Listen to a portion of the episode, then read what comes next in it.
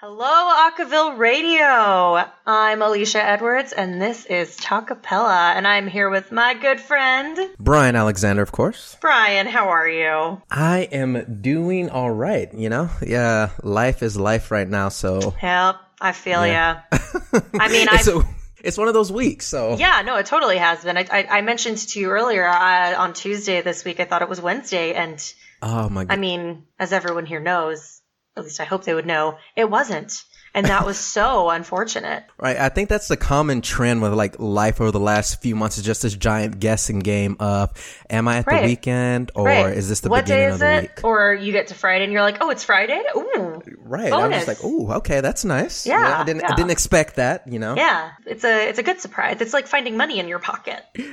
Ooh, yeah. I, I Yeah. do enjoy that. You know. I mean, depending on the amount of money. If it's like a five dollar bill, I would equate that to like finding out it's the weekend. But Right. if it's like a couple hundred bucks, I'm probably like, a couple oh yeah, hundred bucks? Yeah, I, that's never happened to me. But if it I was about to say, tell me when that has happened. I would be like, like- that's that's better than finding out it's the weekend. That has never happened to me. Just pulling out like a hundred. I think the most I found in my pocket was 20 bucks. Ooh, but it's usually closer to like that. 5 or 10, maybe a couple bucks. Anyway, today we have a pretty exciting guest. I mean, I've listened to her group, I've listened to just her. I found her personal YouTube channel and and she's pretty awesome. I would agree. Yeah. I definitely agree. So, I mean, without further ado, to our listeners, we are here with Michelle Cannell. Michelle, how are you today? I'm good. How are you? I'm doing well, thanks. it's good to be here. Thanks for coming on the show. For our listeners out there, I met Michelle many years ago and she's a fantastic singer. So I was just like, we can't keep doing this show without getting her on here. So she needs to come on Well, the show. that's So very thank you. nice. Thank you so much. Well, I'm glad you met her because she wasn't on my radar prior to when we discussed bringing her on the show. So, Right. I mean, that's exciting for me because I get to meet all these people who Mm-hmm. I otherwise never would have known about. And it's, I mean, it's pretty cool for me at least. Isn't that the great thing about this show? You just get introduced to so many Yeah. wonderful Yeah. artists. And we don't even need to be in the same place. Like, we're exactly. time, time zones apart. Exactly. No, it just work. Life just works like that sometimes. It's perfect. Before we get into it, Michelle, can you tell us a little bit about yourself, what your musical background is? Yeah, for sure. I grew up in a family of, you know, 11 kids. Wow. it's huge. Oh man. and That's amazing. yeah, it's a lot. Five brothers, five sisters. But I was the only one who sang. My dad played guitar. My brothers play guitar. Interesting. Um, but I was the only one who sang. I've, I've sung since second grade, and I went to school after I graduated high school. I knew I wanted to be a choir director, um, so I went to school for it, and then I stopped and was an administrator for like 11 years, and then I came back Wow. to it and went and got my bachelor's degree at University of Texas, bachelor's in music. nice. And so I, uh, in the middle of all that, I also became, you know, assistant music director for Carpe Sono. Okay. What I currently do now is I'm assistant, you know, music director for Carpe Sono, and then also I am a choir director at a middle school. That must be fun. I'm like just inspiring the youth. I'm, that, Yeah. that's really cool and Oh, it's definitely fun. I just finished my 1st mm-hmm. year teaching. yeah, how was oh, it? Oh, nice. You know, there were some ups and downs. It? yeah, a little bit different than you might have expected. Probably. I was going to say, I, w- I would imagine that with your first year teaching. Yeah, yeah, mm-hmm. definitely. Well, it's first year. That is very cool, though. yeah. So, if I could ask, what's the biggest surprise coming out off of your first year as a, a choir instructor? And did you learn anything, or did you realize something just like, huh, that wasn't how I thought it was going to play Not out? that, you know, there was a major curveball thrown at you and all of the other educators in the world. right, exactly. I think the biggest thing was my school, it's actually part magnet, which is kids and students have to apply to get into the school. And then it's part academy, which we call kids from the neighborhood. So it's a very diverse mix of students. That was kind of tricky to navigate during the first year. More tricky than I realized. So probably next year, I definitely have some strategies in mind to kind of kind of look at that and uh, kind of work with that. Yeah, well, that that's awesome. If I can, I want to start there because I love it when, of course, we're going to speak quite a bit about a cappella music, but I find it also fascinating with your background in choral music, and I really want to learn a little bit more. Can you kind of talk to us a little bit about what drove your interest in choral music? Because I know you do, you've done a lot in choral music. You're an instructor now, so you know, how did you get started with all of that? Yeah, I had a really great high school director. His name is Steve White. He's at Vista Ridge right now, but he was at Round Rock High School, and he Mm. was a major influence on me, um, and was the reason why I wanted to be a high school choral director. Made me fall in love with traditional composers like Byrd and Schubert and things like that. So that's Mhm. really what drove me to be in choral music. And also, you know, being a part of choral ensembles here in Austin, like Conspirari and Inversion Ensemble and also Austin Cantorum, they've just really made an investment in me and also just shared my love for the choral music that I, I've loved since high school. Right. And how is the Austin choral scene? Because Austin is a very unique music town. Every time I come, I, I can't help but just to love all the difference and variety I get from the music. And so, you know, add that with choral, I'm like, it's very eclectic, very diverse. How would you describe, you know, doing choral music in Austin? Is it what you, traditional of what you'd expect in other cities or is there anything unique about it? You know, it is very varied. I know Very- very varied, and I say that because um, because I've been with those. I mentioned three ensembles, but I also what Mhm. comes to mind is uh, another ensemble that I perform with, Panoramic Voices, and they do more stuff that's electronic based. Oh, and really? uh, so they've done like Mozart's Requiem reimagined, where they've actually done it with electronic instruments, so guitar, electric guitar, but Wow. also it goes back to the traditional. Conspirari, they're a Grammy Award winning group, and they've done masterworks like the traditional Mozart's Requiem. So Mm-hmm. it's very varied and diverse, actually. It's great to be a part of such diversity here in Austin with the choral scene. Yeah, that that's super fascinating. I've never. I'm trying to think. I don't think I've ever heard choral and like electronic ever Right. go together Right. whatsoever. And I don't know, Alicia, you might have, but this is like No, new territory Definitely for me. yeah. It's very And- interesting, yeah. With that kind of fusion between styles right there, are we kind of seeing this like progression with choral music, do you think? Or is it just the, the group that you're a part of, they're just trying something different? Or do you think other groups are really trying to branch out and do something different? No, I think choral music is going that way. And I don't think it's because of the ensembles. I think it's because of the composers. Mm, Uh, if you okay. look at composers right now, choral composers are kind of pushing the envelope with traditional choral music and what they see as traditional. And that I feel that that stems back all the way to other composers that probably have inspired them, like John Cage. If you look at his Mhm. music, his music, like Water Walk, his piece Water Walk, was only involving household instruments. That's Ooh, it. Nice. And uh, that was basically it. And that was all the way back in the 50s. Really? Yeah, that was very, very modern and contemporary for that time. Yeah. And so I feel like they're trying to take their influence and inspiration from these type of composers and try to push music forward and push choral music forward. It's not just sacred music or traditional music. It can be electronic music as well. Mm-hmm. My um, two random questions. Yes. How many vocal ensembles have you been a part of? Oh, oh, that's a good question. Uh, I, I think, s- oh, I think six. I want to say six or seven. I mean, I'm not including my undergrad, so yeah. Oh, you Oh should boy, include so the that. number's Okay, even so then- Include that. yeah, probably about yeah seven. I think My goodness. You're a busy person. it's a lot. I mean, I I've been a part of two. yeah. well, when you pursue it as a professional career, you you kind of have to Mhm. do different ensembles and and stretch it and make it work. You know. Right, and I feel like that gives you a very unique experience. I guess having having done, I mean, I, I would imagine the experience has been unique or slightly different between group to group. Oh, yeah, definitely. Very, uh, very different from group to group. Done all the way from sacred music, which actually I'm currently doing now. I, um, Okay. I sing at a church all the way to, you know, the stuff with panoramic voices where they do stuff with electronics. So, yeah, it's Mhm. very, it's very so, diverse. follow up question to that: How many groups are you in right now? So right now, I'm only in just a couple, just um, Carpe Okay. Sono and Conspirari. So yeah. In fact, Conspirari has uh, an event coming up called the Big Sing, which they've carried on this tradition forever, where they do community singing. And um, Craig Johnson, who's the Grammy Award-winning director of that group, he it, leads that event every time. And so I'm just gonna be happy to be a part of it this time. Gonna be a part of the small ensemble that backs the you know singers up, and yeah, it's gonna be a That's good time. That's awesome. You're going to have to make sure to remind us about that at the end when we're doing all our plugs. We need Right. more details on that Right. for sure. For sure. Yeah, I totally agree. Um, and then my, my other question, super random, has nothing to do with music or anything. Not trying to date anybody here. When did you graduate from Round Rock? Oh, oh, three.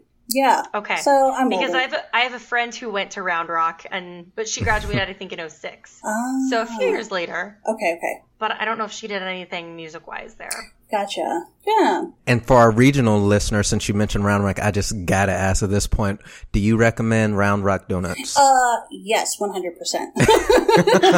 I just I had to make sure for those listeners who might not have heard of Round Rock Donuts, they make these gigantic donuts that every time you go through there, you have to stop and get one. So I just have to get from a local expert. You know, would you? well, if I it? So- ever visit the Austin area, I'm gonna have to go find that because I I will never turn down a good donut.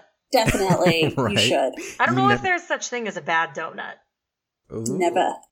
Unless it's I like mean, old well, and moldy, okay. but I mean, I don't know. I, there, there are levels of donuts. Let's just say that. right. Yeah, that's right, a good way to put it. Right. I agree. So we uh, spoke a little about your choral music, but then you also mentioned one of the groups you're part of right now is Carpe Sono, and that is a pretty big hitter in terms of. And I definitely want to ask: Do you look at Carpe Sono as semi-pro? Do you look at it as a hobby group? We've had a lot of different groups come on here, and they describe their group differently. I'm curious, how do you label Carpe Sono? Yeah, um, I would label them as semi-professional. Um, I just, I, I don't know. I don't like using that term just because uh, I feel like if you're going pro, you're going pro.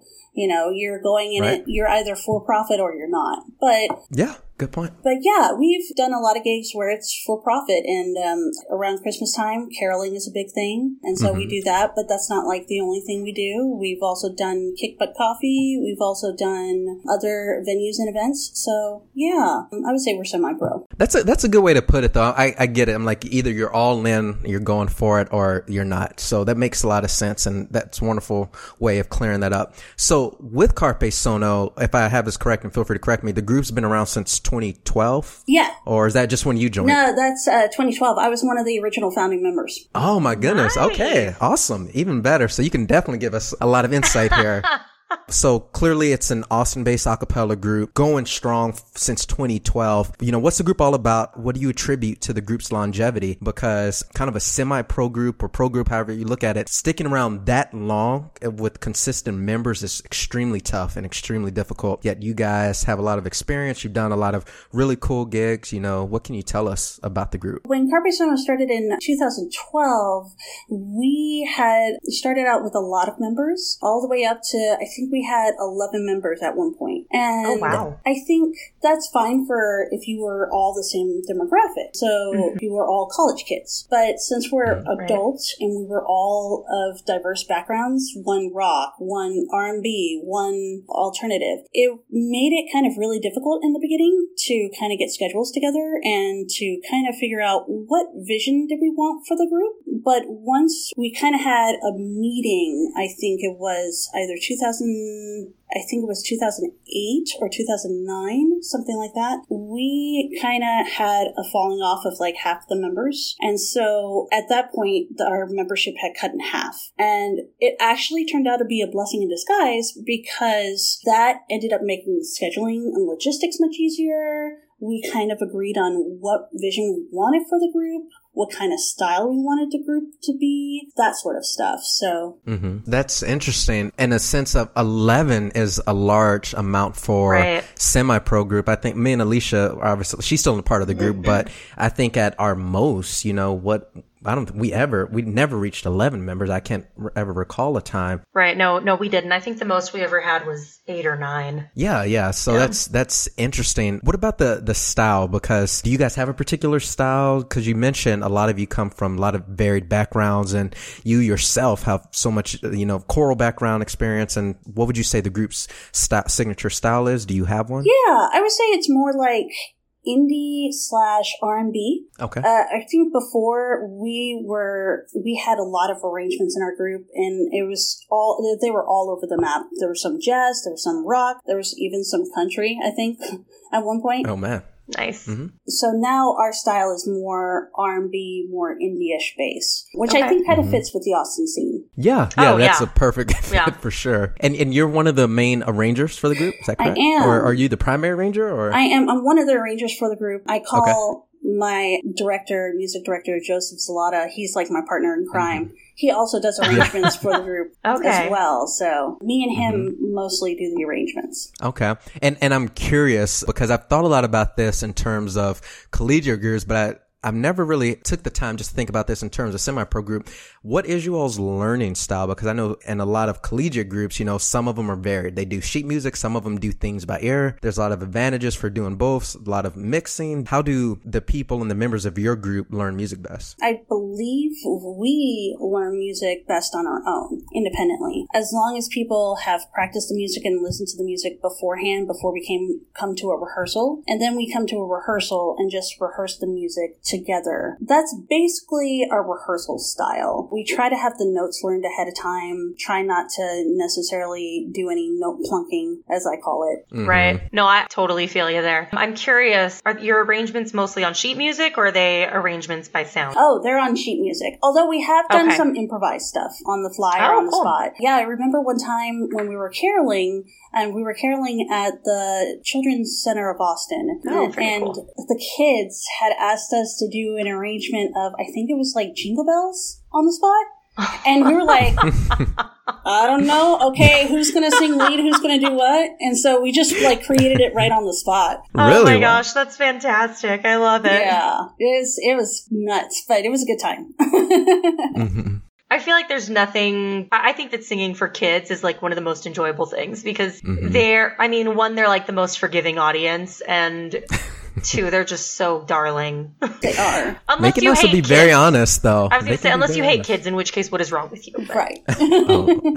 So since we're talking about, um, now that you bring up kids, it, it's made me think a lot about, you're also uh, a cho- choral director. I've always been curious. Uh, we talk seldomly about education and a cappella and we've had people on the show before that have brought up different projects that they've been working on to really bring a cappella into the spaces that it isn't already present. And so I'm curious as someone that's involved with a cappella music and you also teach and direct young musicians, do you feel that there's like a need to develop an appreciation or like interest in a cappella music or all vocal music? Is that something that you have worked? I know it's your, you just said you just finished your first year, but is that something you thought about, something you done, or is that top of mind at all? Yeah, actually, we have an a cappella club at our school. Oh, really? Oh, Yeah. nice. I had the music director, uh, Joseph Zalata, my partner in crime. He came in and did a beatboxing workshop for that a cappella club. Oh, they must Very have loved cool. that. Yeah, they uh, loved it. So I definitely feel there's an interest and need for that and a space for it in education. It's just going about it the right way and using it in order to teach musical elements and concepts as well. Yeah, and that that must be the the tough part, making it more than just you know the entertainment fact, the virality of it, kind of thing. How would you gauge like?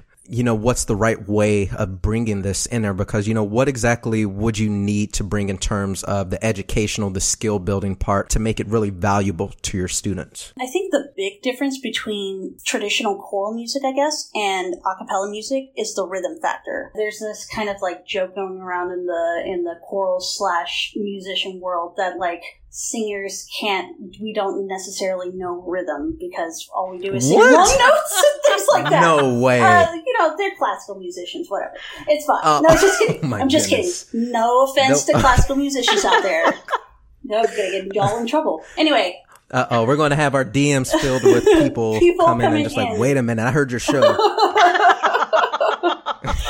but you know, they, there's this common misconception that singers don't have any rhythm, and I just feel like acapella is just the perfect uh, muse, for lack of better wording, to help with that Mm-hmm. aspect. So you can teach, you know, rhythm on beatboxing syllables or, you know, Mhm. on neutral syllables. And those things definitely help the person's musicality and rhythm. Right. I know Brian was so taken aback by that comment Oh, because Brian is not just a singer, but he is also a beatboxer. oh yeah. So he's he uh, has definitely got the rhythm side of that. So you mentioned that you you have the acapella club at your school, and it's a middle school, right? It is. So you mentioned that you have an acapella club at your middle school. I'm curious as to whether or not there's any collaboration between your acapella group and other schools, or how, how you're getting them involved, like in the community or with other, or, or I guess just in the world of acapella. So I was before COVID had happened. I was planning Right. on yeah. Uh, well, you know, I was planning on having my group sing with the a acapella club. Oh, okay. So it wasn't Mm. just going to be the workshop with um, just Joseph Zalata, who also beatboxes, by the way, Brian. Oh, okay. And so that's why I had him come in and do our workshop. But I was also like going to have them perform with our group and, you know, actually have a workshop with the entire group. But unfortunately, COVID happened and, you know, we, we weren't able to do that. But it's something I definitely want to do in the future, for sure. Yeah, yeah, and that's good. I'm glad to hear that there's that that interest there because uh, it's kind. I don't want this to come off the wrong way, but you really need the young people to really bring acapella to other young people, and you Well, I know, mean, it's the people they're that the are future of it. Yeah. Right, right. And I'm just not, not just talking about, you know, the middle school age kids, but, you know, like people like Michelle who are in active groups right now doing their Right. thing. And there are a lot of older instructors out there. And, you know, some of them are really great about introducing new art forms and new styles, of course. But I, I feel that it's, it's going to have a,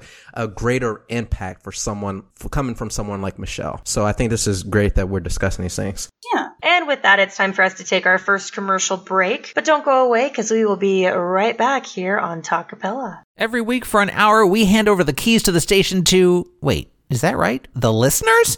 It's true. You, our listeners, can choose what we play for our requests and dedications hour. You can catch it every Thursday at 9 p.m. in the East, 6 p.m. Pacific, and then again on Sundays at 5 a.m. and 5 p.m. East, 2 a.m. and 2 p.m. in the West. It's a chance for you to head to our website, pick some tunes that you want to request, or make a dedication. We'll play them right here on our air.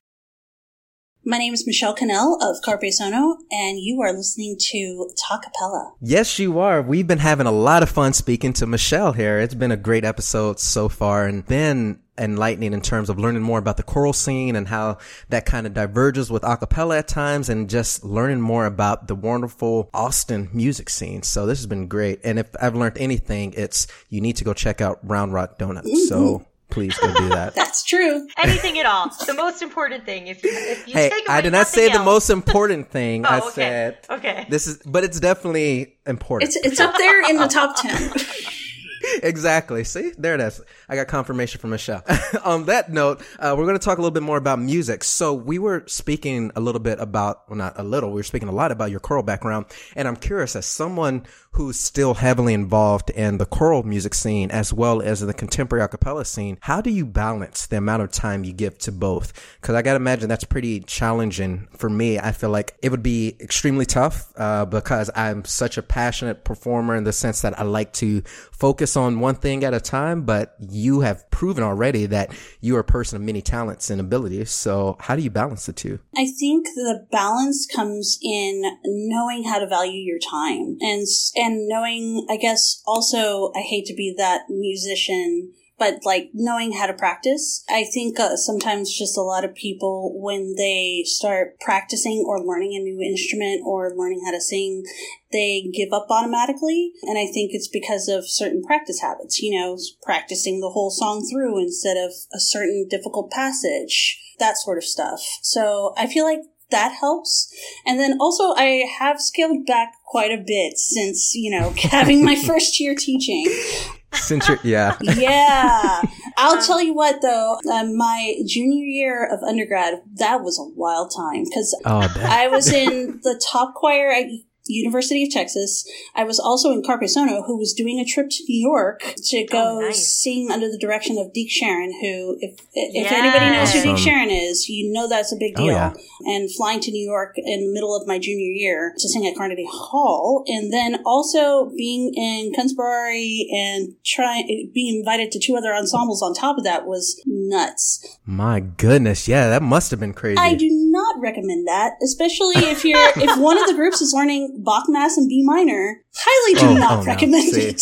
You've already lost me. I, I couldn't do that. See, it's Yeah, already up it's- there. it- Oh, Oh, that's funny. that was tough times, but yeah, great Um, so I, times. I'm actually curious because you've done, you have extensive experience in both, as we've talked about, contemporary a cappella versus traditional choral. You, you talked about the importance of practice, not to just give up right away. The reason I'm asking this is because in the, in the a cappella group I'm currently in, we actually had a gal who her specialty was choral music. She was actually a vocal performance major, finishing up college, and she was in the group and she decided to drop it because she difference stylistically um, she started damaging her vocal cords. Yeah. So, for someone who does want to devote time to both your traditional choral music as well as contemporary a cappella, what would you say is something that helps with being successful? That's a really great question, actually. With that, I think practicing good vocal habits is good. You know, eat right, drink plenty of water, that sort of stuff. It's all stuff that we hear all the time, but it's very true. Also, Yeah. vocal technique really, really helps. Not to mm. say that she didn't have vocal, great Right. vocal technique, Right. Right. but you know, knowing what your vocal limit is really helps. I've Okay. gone for a couple of hours singing and I felt like by the end of it, I used to feel like by the end of it, I was just, my voice was dead. But that's because I wasn't practicing good vocal habits like vocal rest and drinking lots of water, having a good diet. Also, there are certain tricks that you can use to to help preserve your voice during rehearsals. So, marking music is what I like to call it, just singing it softly and not full out. Okay. Okay. Mm, okay. That's just one of like the many tricks that I use personally to um, help me preserve the health of my voice. But some people feel like they have to go full throttle all the way. To them, if they can, Mhm. if their voice can do that, more power to you. I just know personally, for me and my voice, can't handle that. so right. And I think that's a great thing that you brought up about kind of recognizing what your limits are. I remember back when I was in my collegiate group, we had one of our members, he was only in the group for the year, uh, for a year.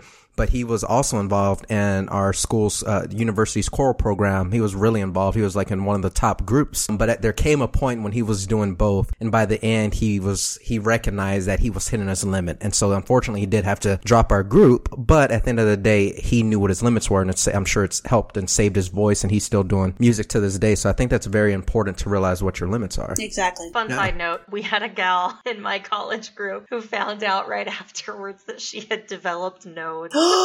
Oh no. The dreaded Not the dreaded I notes. I don't mean to laugh about that, but she was like, "You guys, Pitch Perfect is my life." It's true. But it's true, The though. ICCA isn't the only true thing about that movie. Yes, but it, yeah, Yeah. it's so true though. I was friends with a girl in undergrad who was also in University of Texas top a cappella group, and Oh, nice. she was so she was doing both. She was majoring in music and also doing a cappella, same as myself. But she developed nodes, and Ugh. that Oh, was boy. not good. it was not Oh my good. goodness. She ended up being able to recover from that. But it's just good. a it's just a good lesson to learn. You know, always definitely put your vocal health first if you if you want Right. to pursue singing. Right. Right, right. That's most important for sure. And with that, I, I wonder if we can kind of pivot for a second because I feel so inclined to bring up a very important topic right now with everything that's going on, not only in the world, but also in the vocal arts community. There's been a lot of discussion around this whole idea of diversity. And I think it's, it applies wonderfully at times because you have an extensive experience with not only with a cappella, but choral music. So you're a very diverse singer. But for our listeners out there, Michelle is also a person of color. And at the same time, so am I and Alicia as well. And, you know, with all of these conversations going on, I think it's important that we kind of get uh, as many perspectives and uh, experiences as we possibly can. That way we're enlightened better. So with that, as someone tied to both the choral music scene as well as, you know, just the free form nature of acapella, you know, can you talk to us a little bit about what your experiences have been in terms of diversity and music? I know for a fact, just being someone from a choral background in high school, that my experiences with that group weren't the same as with my collegiate a acapella group. And so maybe not even just as a person of color, but, you know, just in terms of the difference between the styles of music, the nature of the groups, you know, what, what have been your experiences as they relate to diversity with music? That's a great question. With the classical music world, we still have a ways to go as far as diversity is concerned. You know, I think that people like Kathleen Battle, who's a very famous opera singer and also a person of color, I think she paved the way for other opera singers of color to actually pursue opera as a career. But, you know, we still have a long ways to go as far as casting those type of people in opera. Mm-hmm. At the same, but on the other side of things, on the acapella side of things, you know, I feel like we still have a ways to go as well too. I Yeah. think in 2018, the founders of Acapellas, they're it's a acapella group from the University of Waterloo in California, I believe. Okay. They realized that there was a scarcity of color in campus ensembles, and so they went out and they wanted to start a group on their own that was more diverse. And they went ahead and did that. So it's great that we're having these conversations, but there's still, there's definitely still more work to do. Right, right. And I know at least from the outward appearance, I'm like Carpe Sono is made up of a lot of diversity between its members. And so it, it seems, I don't know if, if you guys have discussed it before or maybe it just happened organically, but you know, you have a diverse membership and I'm, I'm curious, is that anything that you regularly have discussions with people and music about? No, you know, not really. It just kind of organically happened. Darnell, uh, the founder of the group, he it was actually his brainchild, and he's a person of color, and his wife is a person of color. Uh, she's Hispanic, and then also myself, and then my music director Joseph Zalata, he's Asian. So it just if it just really what I can say to that is that music speaks to the soul, and Yeah. it helps brings all types of backgrounds together. Mm-hmm. It just speaks to the truth that music is a universal language. Yeah, and uh, I'm curious because um, A- Elicia, as someone who went to BYU, and I Oh, yeah, and was a member of Noteworthy, which, Oh. um, no offense, the, the membership isn't as diverse. Well, I got. I mean, I was the first ever Asian in the group. Really? Yeah, they had never. you're groundbreaking. Okay. Yeah, I mean, they had a gal who was, I think, Polynesian in the group a few years before, but like East Asian descent. I was the first one. I mean, that was fun. I never, I never, fortunately, I mean, I mean, we had nine members of the group, and I was a woman of color. I mean, it's all fem- an all female group, and we had a gal in the group who was Hispanic, but everyone else in the group Caucasian, which is fine, but I can tell you actually no, we had two gals who were who were Hispanic in the group. I never felt like I was treated differently because of my race. And so that was I I very much appreciated that. We did have and we we did not treat her differently because of it. It was actually really funny. Um, we were playing a game at like a retreat that we had, and she got so mad. She started yelling in Spanish. And nobody else in the group, even the, the other gal who was Hispanic, spoke Spanish fluently. And so we just all kind of stopped and stared at her, and she didn't even realize she had done it. And then she just stopped and we all looked at each other and we just started laughing. And it's, it was such a, such a memorable moment Mm-hmm. but and, and I, I mean I love all those girls to death. It was so fun, but I, I don't think we were ever we didn't treat each other any differently because of because of our differences. And and I think the group, even though they are not known as being diverse individually um, so much, they actually have they've actually done more diverse music. I would say like um, the year after I was in the group, they actually did an entire song in Spanish, which I thought was really neat, and they actually made a music video of it at the end of that year. So that was that was really neat to see. And I think the following year as well, there was a gal who's in the group who's half Japanese, and so I. I like to think I was a trendsetter there, but I mean, I mean, It- not not really. Yeah.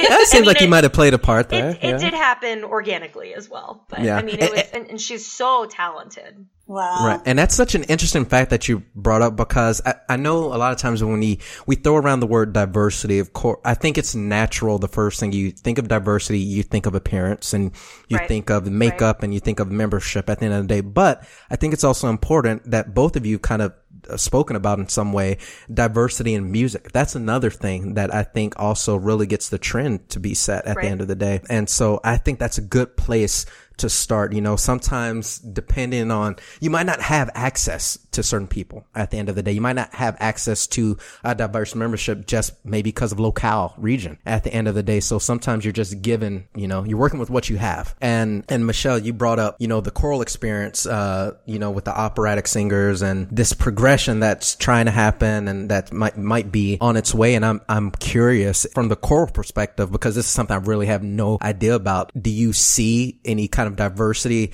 Cause we, we talked about the electronic music. So that's really cool to see that there's some progression there. But are you noticing anything else in terms of diversity in music or membership that might be taking place or that you'd like to see? That's a really great question. So I do see, I do feel like I see more in the classical realm. And also I wanted to preface uh, the operatic scene to just, it's only, I feel like the only thing we don't see with the operatic scene is like diversity in the appearance of the operatic singers. Oh, we okay. see like Joyce and these other famous sopranos, but you don't see more of the Kathleen Battles and things like that.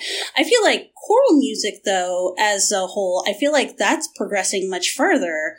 Definitely. Okay. I feel like since since I was in high school, at least when I was introduced to choral music, you know, I was introduced to different languages, so Latin, Japanese, Spanish, you know, Italian, all those stuff, and you actually have to study those different languages while you're in undergrad as a music major. Right. So I feel like the choral scene and choral music was already set up to be diverse in that regard. And Mhm. that's also why I think it also attracts so many different backgrounds as well.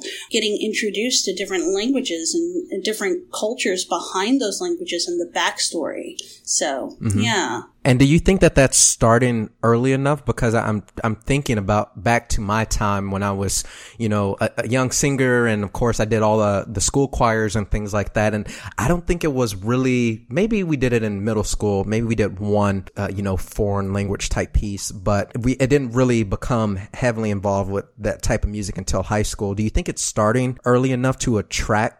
People do you think that the interest is there in terms of you know the efforts being made at least at my school, which is really diverse, um, I think that really helps. I feel like at my school it's definitely there. I felt like before in middle school, which I went to Chisholm Trail Middle School, and it was mostly Caucasian, and most of the songs we did were in English, if not all of them. And now I'm teaching at a middle school, you know, 20 years later, and I'm teaching Japanese, Latin, Italian. I'm oh, teaching man. all those different languages. So I definitely Mhm. think the interest is there for sure. You know, I think kids are hungry to know, you know, about different cultures and different backgrounds. And I think at the same time, other kids want to share that as well. So hmm And this is a question, I guess, for both of you, both Elicia and Michelle. So I'm curious, in terms of, since we, we spoke a little bit about the choral scene, in terms of a cappella, what do you think needs to happen to bring in more diversity? I think we're seeing an evolution in terms of music. At the end of the day, I think we're, we're getting all these new tricks and new way of doing acapella. Uh, do you feel that there's enough in terms of diversity? I know, uh, Michelle, you mentioned, uh, the acapellas at University of Waterloo, them kind of being a little jumping off point, but what more do you think it's going to take to see more inclusion in cappella? I think the first step is probably highlighting arrangers or composers that are of color. It's a, a little bit of a big thing in choral music. The drawback of choral music is that there's not enough composers of diversity. And I think it's the same thing for a acapellas as well. You know, I don't see enough acapella arrangements where they're of composers or arrangers of color. And I feel like if we can start off with that jumping point first, um, we can generate interest in including a more diverse membership in our a cappella groups. Also, exposure, I guess, as well. If kids can be in choral music exposed to different types of music there, then why can't we have a cappella music do the same thing? Because if we if we vary it, then we can attract different membership as well. Agreed. What do you think, Elicia, about that? I'm gonna take a slight. I mean, I'm going to take a kind of a different perspective because I mean, if, if you see my name on an arrangement, you will never guess that I'm a person of color. um, but I think I'm thinking more like along the diversity of, I guess, the musical genre or the different types of songs that are done in a cappella. Um, I know that a lot of the groups that I have seen, there are certain songs that are really popular, certain styles that I've just seen kind of repeated. And I, I think one thing that will really help um, with diversity in a cappella is to not be afraid to try new things. In college, when I was on Noteworthy, we um, our director arranged a song for us, and it was a song by One Republic, but she threw a twist on it like halfway through the song, maybe like three quarters of the way through the song. It switched style to dubstep. Whoa. And it That's was. intense. We were like really. I, I mean, I felt kind of skeptical at first. I was like, uh, are we really going to be able to pull this off? But I mean, we committed to it, and that song was so good. If any of our listeners have Spotify, it was the song Say by One Republic. And so, noteworthy, we actually recorded that, and it is on Spotify. And I, I mean, I'm singing bass, so if you listen for that, that's me. All Um, right. But but that song was was a really fun one to do. Awesome. Wow. Well, on that note, I, I'm like, I really appreciate both of y'all's thoughts on diversity. I think that you offer some really practical things that can be done. And at the end of the day, I think this is what it's, I think this is the next phase in acapella, you know, with everything going on right now. I think this is what needs to happen, not only just because this is what should be happening, but because this is what, as you both are saying, is going to draw greater interest in, in the art at the end of the day. And I think that's what everyone has been striving for in acapella. How do we bring more people into it? Now, just how do we bring different people into it? So I love these thoughts that you all are sharing. I really appreciate that. Uh, As you bring more people, you get different point of views. I mean, there's Michelle. You mentioned earlier that when Carpe Sono first started, you had all these people from all these different backgrounds, and you weren't sure where you were going to go. And, and I definitely think that can be a challenge. But I also think it could it could be a way to kind of change things up and propel your group forward. Like like on my current in my current group, we have a, a guy in the group who I, I mean, Utah is very religious in general. Um, and we had one guy who came into the group who, well, a couple guys actually, who are not of that same, who, who don't hold those same beliefs. And it's been really refreshing to see somebody else's point of view on different kinds of music and, and kind of bring a new outlook to the table. And so that's been really beneficial for us. It's interesting that you said earlier that if I put my name on an arrangement, people are not going to know that you're a person of color. Right. But again, why not? I know. I'm just, I just to be the devil's advocate, and just, No, you're you're good. Well, because my name's Elicia Edwards. It's- oh well, okay. Well, I mean that's that's one point, but also Yeah. say uh, the only person that's coming to mind right now is Eric Whitacre. Right now, like everybody Oh, yeah. in the choral world knows Eric Whitacre, and Right, right. we know that he, what he looks like and things like that. Why can't that be the same for arrangers and composers across Right. the board? You Right. know. Yeah, I, I think I like that, that. should definitely be the case. Uh, great, great thought right there. And on that note, we're going to take one more quick commercial break and we're going to come right back here on Talkapella with Michelle Cannell. Aw, shoot. I just missed my favorite Acaville show.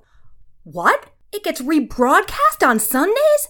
Great news! You too can tune in on Sundays for Rebroadcast Sunday, where we replay all of our original programming twice, once in the morning and once in the evening. Check out our schedule on acaville.org so that you can tune into your favorite show again. Acaville, the best in a cappella shows and music, rebroadcast on Sundays. And welcome back to Talkapella. If you are just tuning in, we have been chatting here with Michelle Cannell of Carpe Sono, amongst other musical groups. Um, and it's been so much fun. But unfortunately, we only have a few minutes left. So if you are just tuning in, I highly encourage you to go listen to the rest of this episode. But now we're going to have a little bit of fun. As per tradition, we are going to begin this segment with our rapid fire round of Oh, yeah. questions. Let's go. I will be asking. Well, I'll start, and then Brian can. I was Brian gonna say, and I don't will leave me alternate. out of this. I'd like to Yeah. be a part I of this feel like process. left out. He's going to be jealous. I see how it is. You just want to hog the guest for yourself, Elicia. Okay. Right. Well, listen, no fighting. um, but this is, I mean, this is one of my favorite parts of the show. It's just good fun. So, Brian, are you ready? I am totally ready. And Michelle, are you ready? Ready. And I'm ready. So here we go. What is your favorite choral composition? Oh crap! I wasn't expecting that right off the bat. I know we hit you with the heavy hitters. Oh crap! Uh, favorite. Okay, wait. Ask me the question again. Favorite choral composition? it has to be. Oh, it has to be Rachmaninoff. Oh, nice. Uh, I think it has to be Rachmaninoff's. Now I now it can't come to mind. Oh no! I'm trying to I'm trying to think of it now. Oh, you asked me too many questions, and all of a sudden, all these stuff. You know what? Scratch it. I'm gonna say right now because I want to highlight a contemporary composer, Sisi Ni Moja by Jacob Narverud. Uh, he's Okay. awesome, and I think he's somebody that we shouldn't sleep on.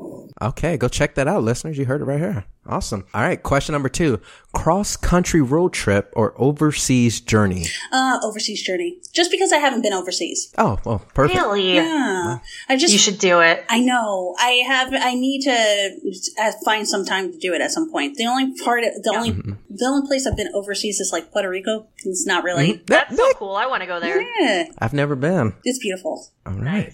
What is your own personal favorite arrangement? Oh, Diamonds by Rihanna. So I personally Okay. arranged that song, and I feel like that song in particular holds a special place in my heart for me for Carpe Sono. So mm. Nice. I like that. Is that there's not a video of that anywhere, is there? there should be a video somewhere. Because I looked y'all up on YouTube and I don't know that I saw that. Oh, maybe not. I think we need to. There's a little bit of updating we need to do anyway, so we'll, we'll need to record that Well, one. I I look forward to it. yeah, Oh, definitely. same. we performed that one live a lot. Okay. Cool. Okay. Nice. All right. What's one food that others love but you personally dislike? Ah, that's a good question. Hmm. I think maybe whole grain bread. I know. What? this is Whole weird. grain bread. I know. I, I just. I don't know. I just like white bread. I, that Oh, sounds really weird, but it's Okay. true. I just like. I'm okay. people I, I, want I all the, typically like- have a no, yeah, no judgment policy on this show, but whole grain bread. I just like- that, I wasn't expecting that. I just like I you know I don't like the frills and the nuts and whatever. So you know I don't need that. I just That's fair. That's fair. I just need some white bread. White bread is diverse. Plain white bread. Listen, Okay. it is versatile. Okay, It, is it? that that's the first time I've ever heard that phrase put together. That is, it is. You can make French toast with it. You can make grilled cheese with it. I'm just Okay. saying. That's a good point. It's kind of hard. Okay, with the I nuts. stand That's a corrected. very good point. Yeah. Okay, you All proved me wrong. What is your favorite non-singing activity? Oh, uh, dancing. Oh, That was nice. a quick one. Yeah, I like right. it. What about your favorite all vocal group? Oh, uh, favorite all vocal group. Uh, it has to be Conspirari. Yeah, Okay. Nice. Another one to go check out, listeners. yeah. All right, this is an important one, and I'll be really sad depending on your answer. Cat, cats or dogs? dogs. Dang it! I'm And sorry. the streak continues. I know it's like There it this. Um, it's like there's a streak going here. Nobody has said cat. My husband is Wow. big on cats. Uh, it's So is mine, and so am I. And I love dogs, but I have three cats. Ah, I see, I see. I just, I don't know. I always have that picture in mind of that one cat that, uh, I think it's a, it's a vine or something where the cat is like near a glass and it's about to tip it over and the owner's just like, don't you do it. Don't you do it. and then he, the cat tips it over. And that, Oh, yeah. That's always in my mind whenever I think That of is cats. classic cat. They just knock Yeah. everything off. yeah. As soon as you said that, I could perfectly picture that. Yes. Yep. All right. Who's one artist that's had a major influence on your music? I know this is going to sound controversial, but Michael Jackson. What? That's, not. That's, that's not controversial. controversial. He's well, like I, I get no. I get where you're coming from. I get what you're saying. considering with all the stuff that had been in the news like Right. lately but i still Oh, okay. think he's like he's a genius Yeah. yeah. and has I- I couldn't agree big more. big influence on my life we're all Yeah. big michael jackson fans in my family so Right. Nice. His music spans generations, so I, I It's get true. that completely. It's true. It does. What is the last TV show that you binge watched? oh uh well it's not a tv show but tiger king i just i know that's Nice. bad but that's the one i binge watched me and my I, husband you did. know, I watched that show, and I'll call it a show. Why not? why not And I haven't watched the bonus episode yet with Joel McHale, and I really need to. It's very interesting. But my husband is like, I just don't care for any of this stuff, and I'm like, oh. so I gotta wait until he like I'm just watching something by myself. Yeah. and then I'll watch it. Yeah, yeah. Yeah, it might be bad, but it's definitely required watching. I'm, I'm pretty sure everyone has almost seen it at this point. Yes. so. Yep. All right. Last and final question. If you can invite three people to dinner from any point in history, who would you invite? Oh, I think I would invite Michael Jackson. If we're gonna go back there, All right. I like it. I think I would invite Mozart, Nice. and then I think I would invite probably Paul McCartney, just because I just want to see Oh Paul my- McCartney and Michael together again. I'm like, that's going to be one killer house party right there. I'm just, come on. So you'll invite them, but you'll also invite us, oh, right? of course. Oh, we, we got you. We got to be on the Y'all, guest list. y'all are on. yes, y'all are in the party. There's a housewarming party. Everybody's invited. That's awesome. I'm not mad at that list. I like it. I, I, I do really like it. Awesome. Well, well, thanks. That was fun, and that was that was eye opening. I liked it. I like learning so much about our guests, so that was really cool. Yep. Thank you. On that note, we do have one final thing that we like to do and like to leave our listeners with something that they can walk away with. So we always ask our guests to offer some advice, some insight on something that's important to them or something that they think that Other than Round Rock Donuts, right? I mean, Oh, exactly. You know, We- Again, we, hit the 10. really important stuff. so, on that note, to all our listeners out there, Michelle, if you could offer some advice to them, what what would you say? Yeah, probably the biggest piece of advice is if you're going to start an a cappella group, have a clear vision of what you want that group to be and to look like. Because in in the beginning, I think what hurt Carpe Sono the most was we didn't have a clear vision of what we wanted to do. Did we want to just do it casually? Did we want to go semi-pro? You know, what music are we going to do? What's our style? How many singers? mixed or not. And so if we had that clear vision, I think in the first place, I think we would have gotten on the ground, like gotten off the ground much faster than if we obviously we've been around for a long time, but I think it would have catapulted our status in Austin. So Yeah, it's extremely important. Thank you for saying that. Please take our advice there. Well, that's awesome. On that note, you know, if our listeners wanted to learn more about you, the projects you're involved in, any upcoming events that you may have alluded to earlier, what where could they find all this information at? you can go to carpesono.org. That's C A R P E S O N O dot org. That is my a cappella group that I'm a part of. Woo. You know, we update it daily and uh, you can check out our latest gigs there. You can also check out conspirari.org and the Big Sing event. It's called Big Sing at Home. It's going to be on July 7th at 5.30 p.m. So check that out. Courtney Neva, Elicia's friend, is going to be on Yeah. it as well as me. So, yeah. Yeah. And then you can also like check me out on TikTok as well. I'm Mrs. Cannell has choir, and um, I also do a series on there where I do background on traditional folk songs. But I do a spin on it where I research songs about that have either racial undertones or racial roots, and so I do. I've been doing a little series on that, so you can check me out there too. I'm like, I don't have a TikTok account, but I might have to create I one do. after I just learned that. Wow. There you go. Come, My and, come and follow me. Come and see me. I don't even know what my TikTok Oh, is. Oh, no. We're gonna have to fix that, girl. yeah, exactly. I, I, I will say that is the very first TikTok plug we've ever had on the show. So No, Please, Jan- Janae. Janae plugged her TikTok Did she too. really? Oh, okay. Well, I'll stand corrected. You are one of the first. Got it. You're the second. You're the second. Yeah. awesome. Well, on that note, Elicia, where could our listeners go to learn more about you? So you can look me up on Instagram. My Instagram is e.squared1989. Um, you can also find me on Twitter. Uh, my Twitter name, handle, whatever. My my Twitter. You can find me on Twitter. My account is Elicia Edwards 1989. That's E L I C I A. You know how to spell Edwards 1989. And I would be so ashamed of myself if I didn't do this eventually, but you can find my acapella group, Inversion Acapella. Um, you can find us on Facebook and YouTube just under Inversion Acapella. Two P's, two L's. And you can find us on Instagram as well under inversion underscore SLC. That stands for Salt Lake City. Awesome. And on that note, you can also find me on Twitter at the Brian Alex Brian with an I. And then go follow all the work that I do with College Acapella on Facebook, Instagram, and Twitter. Well, that's going to wrap it up for us today on Talkapella. We just want to thank Michelle so much for coming on today's show and speaking with us. It was such a great episode. We really appreciate you making the time for us. Oh, thank you for having me. I appreciate it. Awesome. Uh, on that note, please go follow Talkapella. We have a Twitter account, Talkapella, two P's, two L's. And then to catch up on previous episodes, you can go to our website at talkapella.org. And then be sure, of course, to go give Acaville Radio a follow. They are the ones who give us a platform to stream the show through and to continue to speak to wonderful guests like Michelle. And so they would love for, you know, all the followers in the world. So go do that. Uh, that's going to wrap it up for today on Talkapella. Thank you so much. And for everything else, stay tuned.